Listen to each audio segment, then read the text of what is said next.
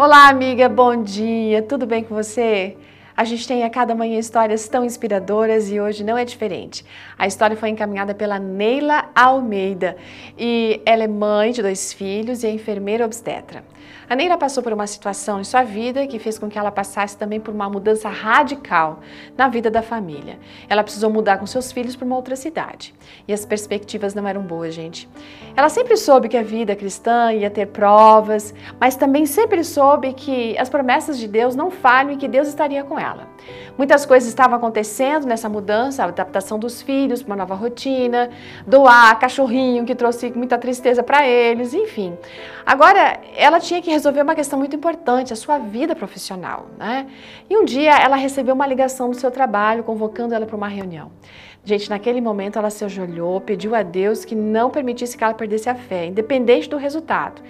Porque sabe? Enfim, alguma coisa poderia acontecer de negativo, como perder o emprego, e ela não poderia. Ela ficou assim pensando: como é que vai acontecer de eu ter que sustentar a família? Né?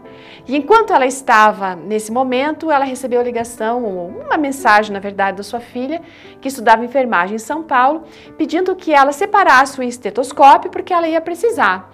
A filha estava estudando ali enfermagem e estava entrando no processo agora de usar esses, todos esses instrumentos.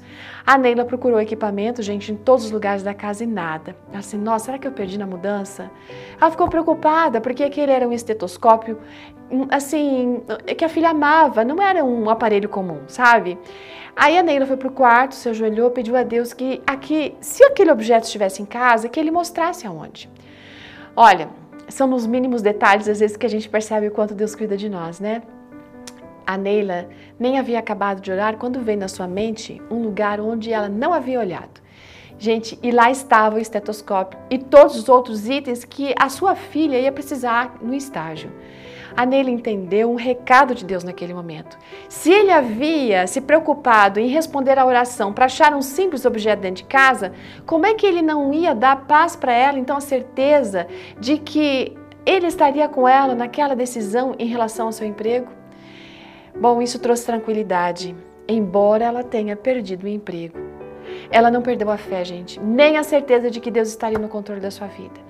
Ela ainda está no meio de uma tormenta, mas segurando forte nas mãos de Deus, na mão daquele que vai se levantar se por acaso ela cair.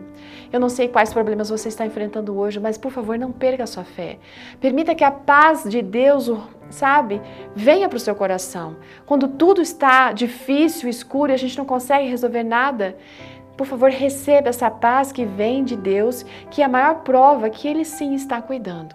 Sabe o que diz Ele para você e para mim, lá em Josué 1, verso 9? Não fui, eu que, não fui eu que ordenei a você? Seja forte, seja corajosa, não se apavore nem desanime, porque eu, o Senhor teu Deus, estarei com você por onde você andar.